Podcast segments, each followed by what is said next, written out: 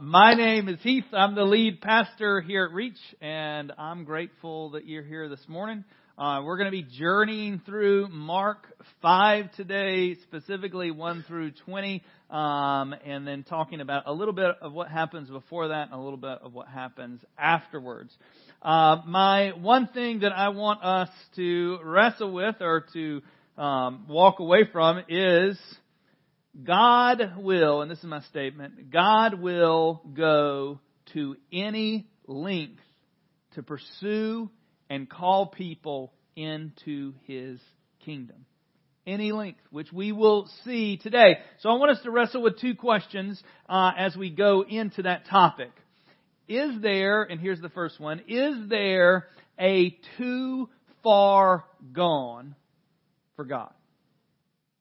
Is there a too far gone for God? I, sadly, a lot of us in Christendom, uh, a lot of us, and it is kind of dumb, um, this part, um, a lot of us that have crossed over into this believing, trusting in Jesus, we have this view of others outside of it that we don't believe that the same grace that captured us can redeem and capture them, which is dangerous.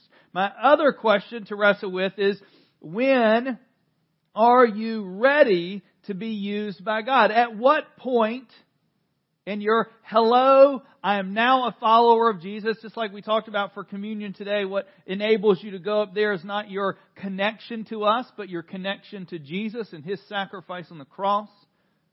So when at that time are you ready to be used by God? I believe that Mark 5 is going to answer those questions pretty clearly.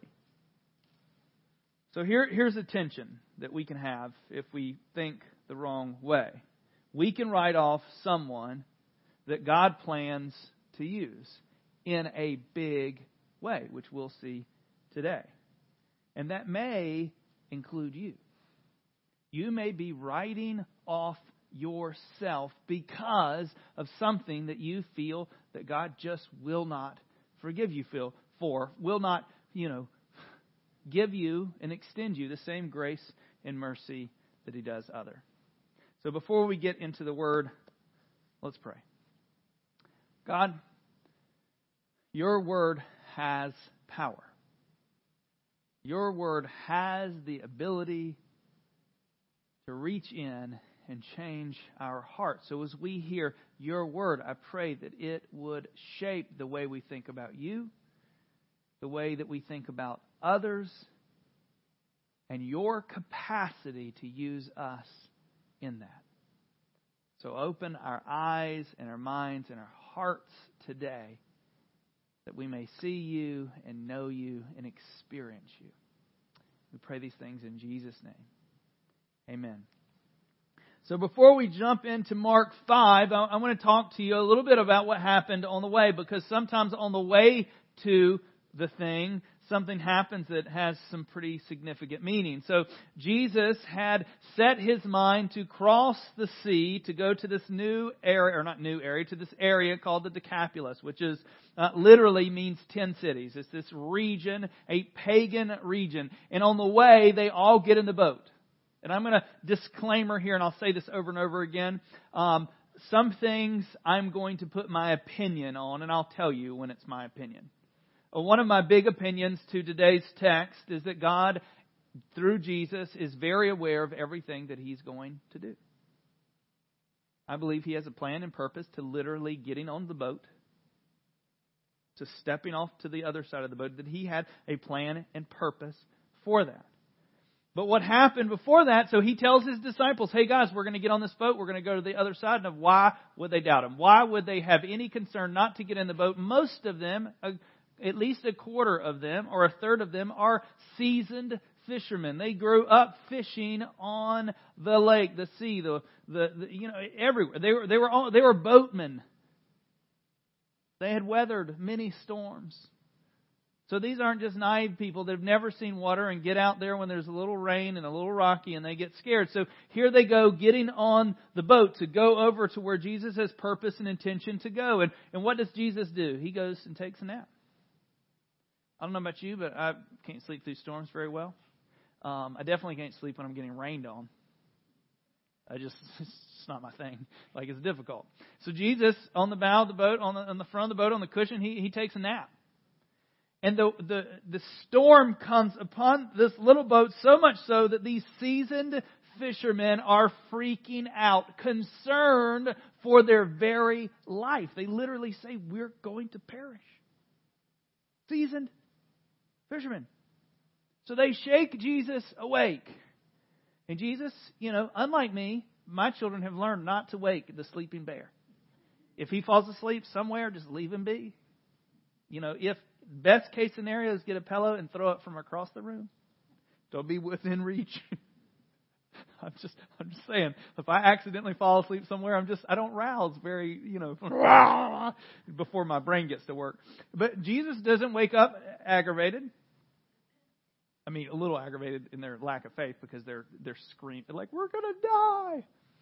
And Jesus wakes up and speaks to the weather and it, it goes from stormy enough that they're terrified that they're going to die to calm. Just like that. Not 25 minutes later. Not like, hey, guys, let's pray through this storm, you know, and then the storm goes away and we're like, yeah, God answered our prayers. I mean, literally, Jesus speaks to the chaos, storm that's terrifying these seasoned fishermen. And he goes, calm. And what do they do? They're like, who the heck is this? They're like finally starting to get a little bit of clue. Who is this guy that even the weather is controlled by him? I mean, he literally speaks to it and it ends. I mean, I, I don't know about you. I don't know about you, but like, I, I, a lot of times put myself in the foot, feet of the disciples thinking, what would I be? I'm telling you what, if I was hanging out with Jesus after that, I don't know why I just adjusted my, you know, like, but maybe it was like, I'm getting ready. Like, if I was with Jesus after that, like, I wouldn't be worried about much else. Like, something scaring, but like, he got this. I mean, a few days ago, storm gone. If he can control the weather, he can control other people. I'm not scared. I mean, like, of course they didn't do that. It was, it was scary for them. But he speaks to it from storm to calm, and then they, they land on the other side of the sea, which is where we're going to pick up today in verse 1. Chapter 5, verse 1, it says, And they came to the other side of the sea, to the country of the Gerasenes. And when Jesus had stepped out of the boat, immediately there met him out of the tombs a man with an unclean spirit. My opinion, this is exactly why Jesus got on the boat to begin with. Nothing was going to stop him from getting to the other side of the sea to interact with this man. Because he was interested in this interaction, because I believe God was going to do something, which we'll see, greater than just what he did with this one man.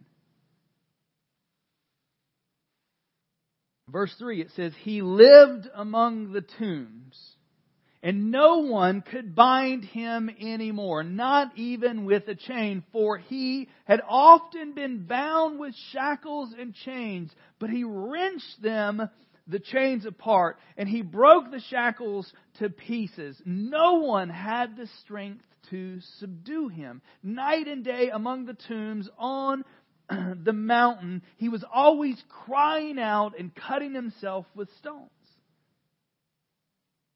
No one, and I love this, I love this, and I'm, I'm going to side caveat here. It's setting up the impossible. No one could even control him, even with chains, bindings. Nothing could hold him down. They could not stop what is going on. Because this is what Jesus does the impossible. It sets the story up. No one else could remedy what's going on with this man. Other impossible things that Jesus did is he walked on water. Regardless of how many times we replicate it with, you know, fancy whatever and, you know, their little thing right under the water so it looks like you're walk, walking on the water. If you step into the deep end of the pool, you're going down. If you don't go down, like, let me be there because I'm super skeptical and I'm to, like, step where you were, see if there's some trickery going on. He walked on water to them. And what's crazy, and it's before this, he wasn't even planning to get in the boat with him. He's just like, I'm going to walk across the water. And they see him, they get scared, and he's like, hey guys, it's okay, it's just me. Impossible. He raises the dead. There was a widow, and her, her last kind of hope was her son, the, the, the heir. Husband's gone, son is what was going to protect and provide for her, and he's now dead. Her last hope. In a casket, going down the road, carried by a group of mourners, taking to bury him. Jesus stops the procession. He walks over and touches the side of his coffin and speaks to him, and he sits up. Impossible. Crazy. And side note, go read it. He says something. He doesn't say what he said, but I want to know. Like when you wake up from the dead and you start talking, what do you say? Because like I, I was just thinking, he's like, like I don't know if it's like his last conversation. He's saying something to his mom and kind of whatever, and he dies. And then did he wake up and just start continuing that conversation? I don't know. The impossible. We've already talked about he calmed the storm. He controlled the weather. He healed the bleeder. We've also read, if you've been reading through Mark, young lady that had spent every bit of her money to fix something that was going on with her that she couldn't fix. She'd spent all of her money on doctors that couldn't fix her, and she was in desperation mode, willing to go into a crowd which is not okay in the culture. She was considered unclean. She wasn't even supposed to interact with people, touch people would have made them unclean. And she weasels her way. That's not a nice word, but she she she gets through the crowd. Just for the one thought that if I touch his garment, I'll be healed. And she touches his garment, she's healed. The impossible. This is what Jesus does. He does what no one else could do. In verse 6, it says, When he saw Jesus from afar, he ran and fell down before him. We don't know this until a little bit later, but he's naked. Odd. He's got cuts all over him because he's been cutting and screaming at the top of his lungs. He has no clothes. I mean, I'm sure he is all bruised and whatever from all the chains that have been trying to hold him. He's on the ground. Verse 7 it says, and crying out with a loud voice, he said, What have you to do with me, Jesus, Son of the Most High God? Had they met before? I don't know. I don't think so. Was Jesus wearing a name tag that said Jesus, Son of the Most High God? So when the crazy man ran over there, got on the ground and was like, Oh, Jesus, Son of the. No!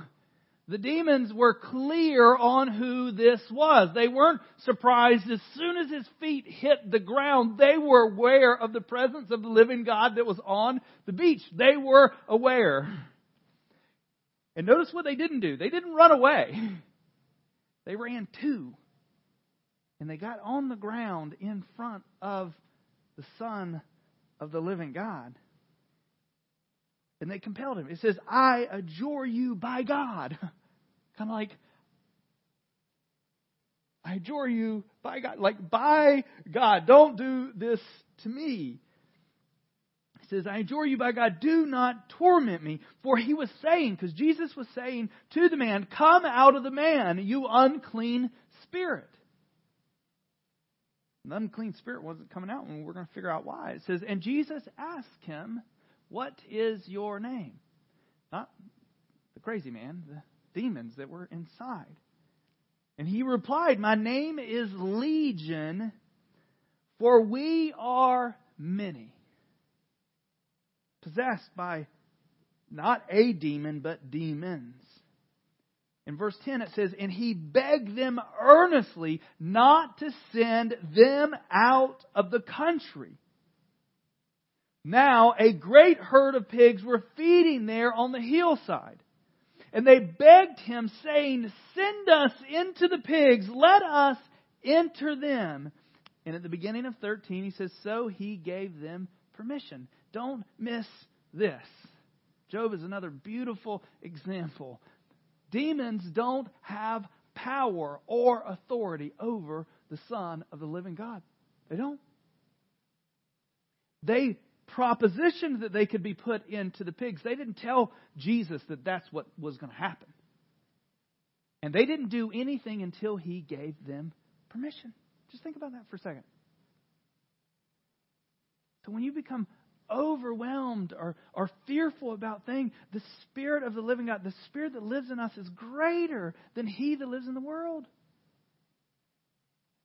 They could do nothing until Jesus gave them permission. And the unclean spirits came out and entered the pigs. And the herd, numbering about 2,000, rushed down the steep bank into the sea and drowned in the sea. Okay, just image. I'm not, I don't, I'm not a herder. Like, I don't know a lot of herders. I'm not to have you raise your hand if you do. Um, but I don't, I've not, like, I don't know. I've not seen video of people herding pigs. But there's like 2,000, and there's herdsmen that are watching them, and I don't know what they're doing, if they're eating or, you know, rooting in the ground. I have no idea. But these herdsmen are doing their job out on the hillside with these pigs. I don't know how far Jesus is away from them. I doubt that they're even aware of what's going on there. Maybe they were. Maybe they saw the crazy man, crazy naked man, running out of the tomb, laying down at the feet of Jesus. But I'm sure they're at a distance that they're not hearing what's going on. Until they're 2,000 calm, eating piggies get occupied by demons. And I don't know what pigs do when they get occupied by demons. I've not seen it. But I imagine lots of piggy noises start happening. And then I don't know if they collectively just think, let's run off a cliff into the water and drown ourselves. I, I don't know. But can you imagine? You're the herdsman. Calm. Pigs. This is our livelihood. 2,000 pigs nowadays. I mean, can you imagine? This is a lot of income. This is a lot of revenue that's sitting right here, and they just decide they're going to run off a cliff into the water and drown. Just picture that for a second. You're standing there, you're doing your job, and your job just runs off. And you're like, I don't know if you try to stop them. I don't know if you have a favorite one that you got a little leash on and it drags you to the. I don't. I don't know. But I do know that they walk over to the ledge where they can see the water, and there's two thousand piggies floating in the water, dead. Like that's a strange sight, right? Right? Any, anyone think, oh man, that's cool. I'd like to see that. No, crazy. I mean, two thousand floating pigs. And I don't know. You know, maybe they're just like, I don't want to be eaten, so we're going to do ourselves in. I don't know. But when the herdsmen saw this, verse fourteen, they fled. I wrote down, heck yes, they fled. Yes, when this happens, when the when 2,000 piggies run into the I don't know why I keep calling them piggies. I didn't do that first service. 2,000 piglets, hogs, whatever, run to the water and they die. You don't go like, "Hey, this is cool. Let's let's let's you know let's Snapchat this." Let's hold on. Can we do it again so I can get the little you know video that repeats itself over and over again? No, they run because they're pagans who have been ruled by fear of all of these circumstances, all these things that are going around, or, or, or, something they did wrong. It's, it's the punishment from the gods. It's, you know, they're, when, when your livelihood runs off and drowns themselves, you flee. This is exactly what they do. So they run to the town. And they told it in the cities and in the country. And the people came to see. What do they do? And this is why I think most people watch NASCAR. It's like, oh, there's a wreck. I mean, we want to, we, it's almost like that. You've ever done this? And I don't know why we do this. You ever eaten something or drink something that's really disgusting? And you ask somebody near you to taste it also, to verify. It's one of those things that we we have no. I mean, like, why would you? This just happened. Crazy pigs just killed themselves. Let's go look at it. I mean, it would be. I mean, by this point, they're kind of floating everywhere. I, I, I don't know. Maybe they're thinking we need to get them in. We need to salt the I don't know what they're thinking. So the people come and see what was that happened. And they came to Jesus and saw the demon possessed man. They knew who this man was. the one who had the legion sitting there clothed, clothes on now, didn't have clothes on before, and in his right mind, and they were afraid. Yes, they were afraid. 2,000 pigs just took the great leap. Crazy man who I'm sure there was stories because at least from what it says, it seems like he'd been out there for a while. They had tried to control him, couldn't control him. Overwhelming. This story, everybody knows who this person is, and he's not like he's been for years, maybe decades. Something is different, and he's in front of this man named Jesus that they may or may not have even heard of at this point. Verse 16, it says, And those who had seen it described to them what had happened to the demon possessed man and the pigs. verse 17, and they began to beg Jesus to depart from their region. I believe, opinion again, that Jesus got in that boat on the other side of the sea, went all the way to Decapolis, knowing that this is exactly what was going to happen. He was going to have an interaction with one person, knowing that he was going to be asked to leave and get back in his boat and go back, because that one person was valuable enough for Jesus to go over there. My opinion. In verse 18, it says, As he was getting into the boat, Jesus doing what they ask, the man who had been possessed with demons begged him that he might be with him. I remember reading this early on in my, my faith journey and thinking, how mean is Jesus? That he wouldn't allow him to journey with him, But he wouldn't allow him in the boat. And I struggled with it for a long time. Partly because I didn't connect dots to what we're getting ready to see here. In verse 19, he did not permit him, but said to him, Go home to your friends and tell them how much the Lord has done for you, and how he has had mercy on you. Verse 20. And he went away and began to proclaim in the Decapolis, which is this larger area, how much Jesus had done for him, and everyone marveled. Jesus got in his boat, went back to the other side, and continued doing ministry. And if nothing else happened, it would be a pretty cool story. Here's some questions just about Jesus sending, because I asked, When are you ready? Was he ready? This is a man that was naked for years, out of his mind, cutting himself. Crazy, unable to be chained up. And within a short amount of time, an hour, two hours, six hours, we don't know how long it took them to go to the city and come back. He was there for a little bit.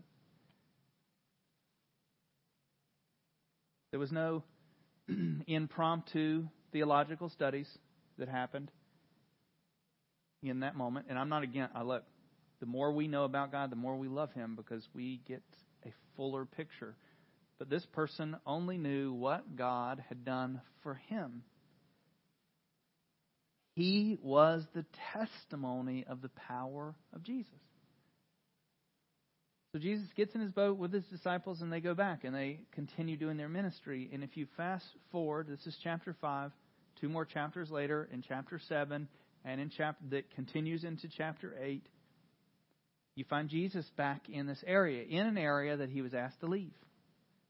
In an area that they were terrified of him, begging him to leave. That's where he was. He's back there in chapter 7. And his first interaction was healing a deaf and mute man.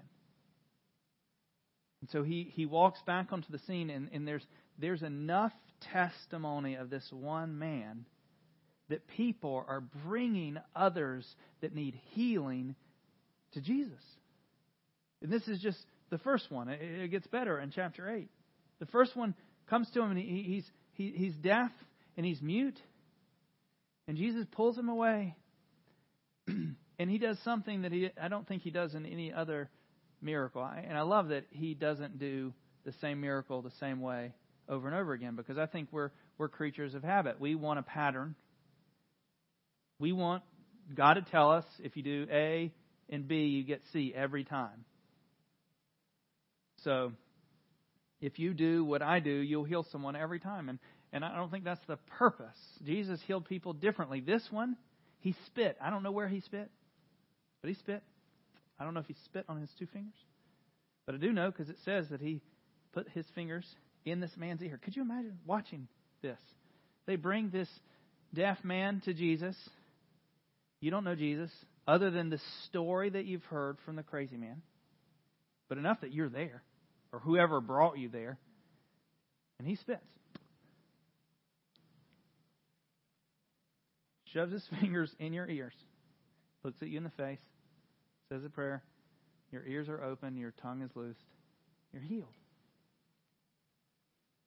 Jesus, one time, someone was blind, he spit in mud. I don't know about you, and somebody said that they looked at this as a miracle, like with the broken bread, which we're going to talk about in a second, that he multiplied spit, so he just little spit. I don't think so.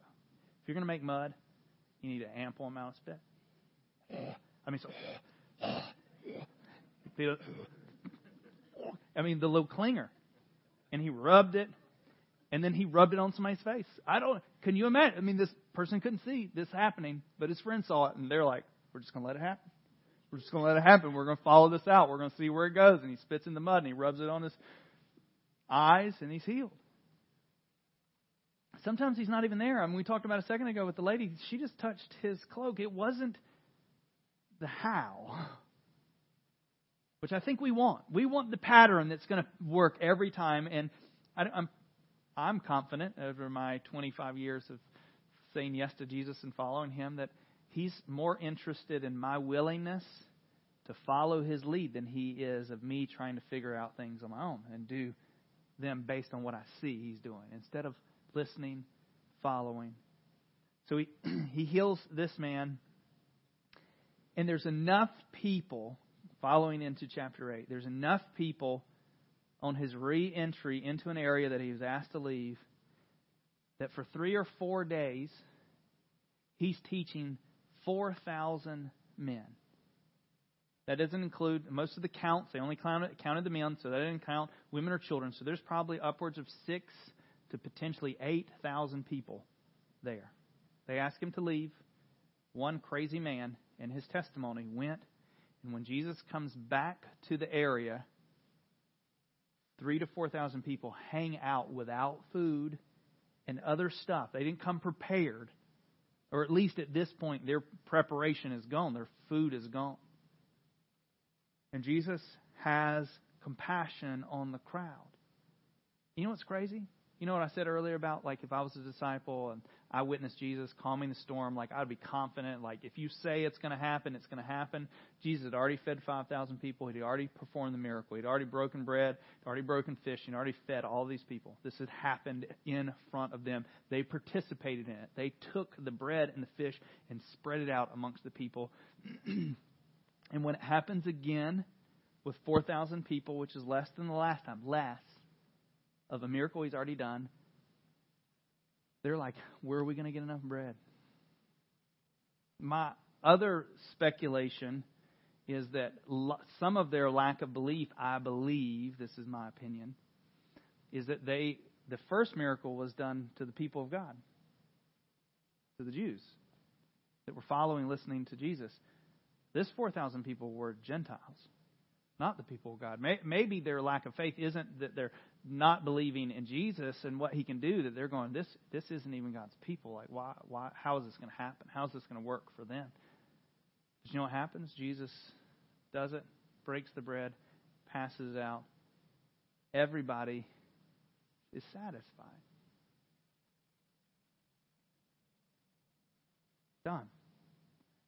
All because one man wasn't allowed to get in the boat with Jesus. But ask to go and tell people of what Jesus has done for you. So I, I want to ask us a few questions as we wrap this up. what does this story tell us about the heart of God?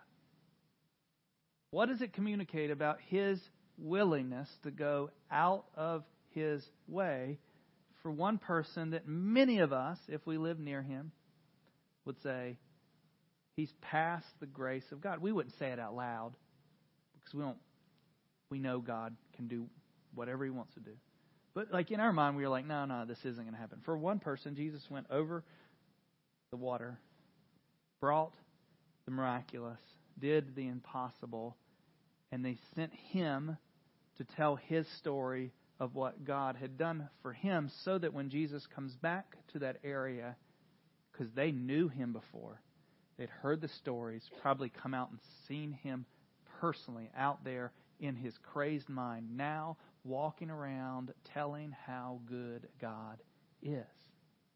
So that when Jesus comes back to the area, there is four plus thousand people listening to what he's saying.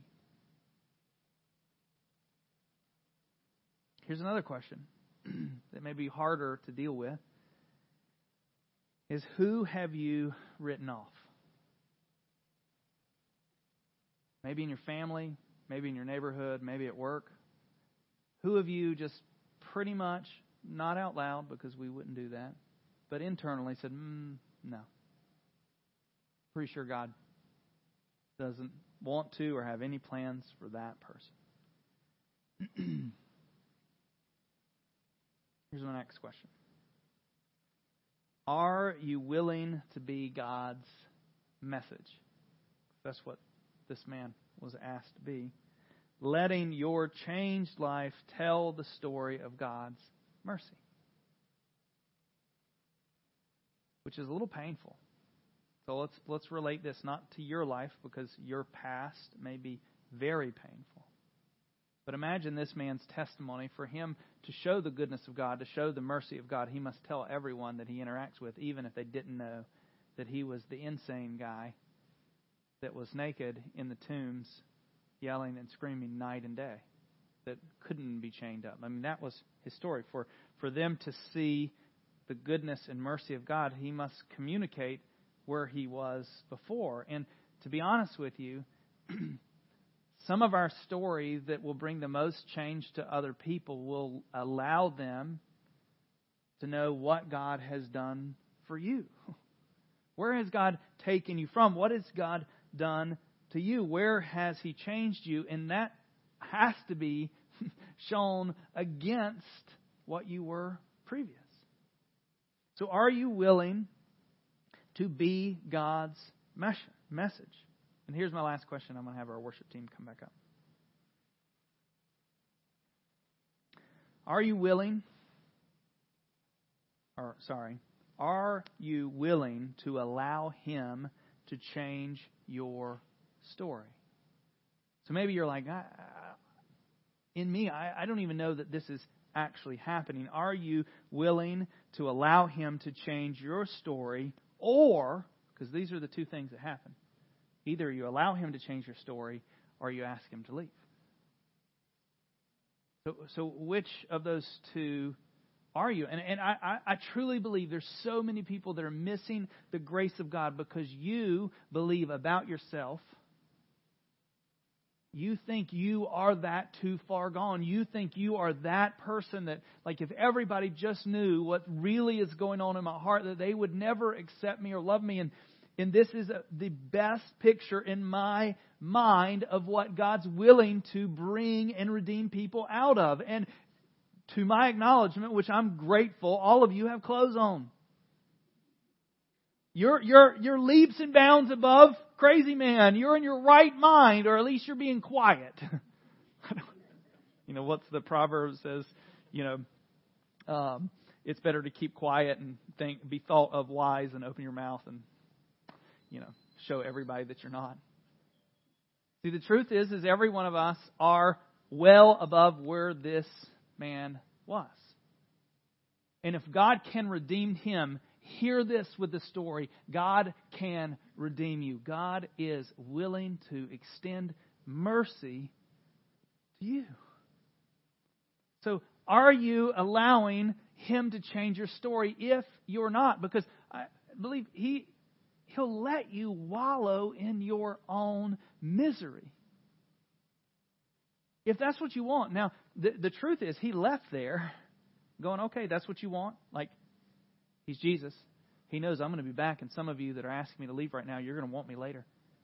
So I'm going to let it play out now. So I think a lot of it, a lot of it, he'll let you stay in that place until you get to that point of going, I'm ready. Because truthfully, until you're ready, until you're ready to say, Here I am, warts and all, here I am, I am yours, heal me. The lady, the bleeder, she, she wasn't ready until she was ready. But when she decided to move forward, when she decided to make a risk and pursue Jesus, He healed her.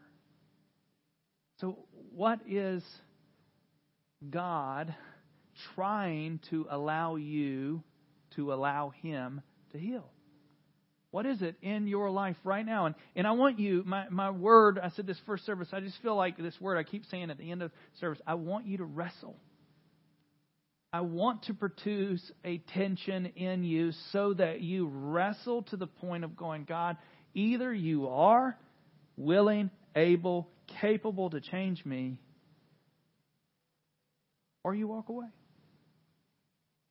I believe, and this is why I continue to do this every day, and this is why, in spite of our screen issues, in spite of all the other headaches that doing portable church has done to me over the last seven and a half years, I will continue with the help of others, not doing it myself, with the help of others to press on because I believe they will be people that hear his message. And today could be that, and their lives will be changed forever. And here's the beauty God is never interested in healing you just for you. He was interested and had compassion on this gentleman to heal him, but his purpose wasn't just for him. His healing brought redemption, or at least the availability of redemption, to a whole area that wanted nothing to do with Jesus. Any healing that God brings to you, any redemption that God brings to you, it's always for more than just you. He's always trying to do something in and through you to benefit other people. You see it over and over again. We are not the main characters of the story. We're just characters in his story, which is beautiful. I'd much rather be a character in his story than be the head character because it's a sad story if this world's about me. Let's pray. Uh, dear Heavenly Father, as we wrestle, as we worship, as we call on your name, uh, Lord, I pray that you work in and through unbelief that's going on right now in this room the struggle and the tension of are you able to free me? Are you able to bring new life? Are you able to heal? Lord, I pray that as we wrestle for those things, as we seek your face, as we seek your hand, as we seek your heart, Lord, I pray that you would shape and mold us into people that, that want what you have not just for us so that we can be a part of this bigger story. Lord, I pray that you would use us. I pray that this word, your words in Mark 5, would challenge the way we think about ourselves and other people, challenge how and when we believe that we are ready to pursue you. Pursue your work. Pursue your ministry. So, Lord, as we wrestle today, challenge us, draw us. Lord, your word says as we draw near to you, you draw near to us. So, Lord, we, I pray, I ask that as we humbly submit and ask for you, your leadership, your, your, your heart, your love, Lord, I pray that we would experience those things tangibly today. Thank you for your grace and mercy. We pray these things in Jesus' name. Amen.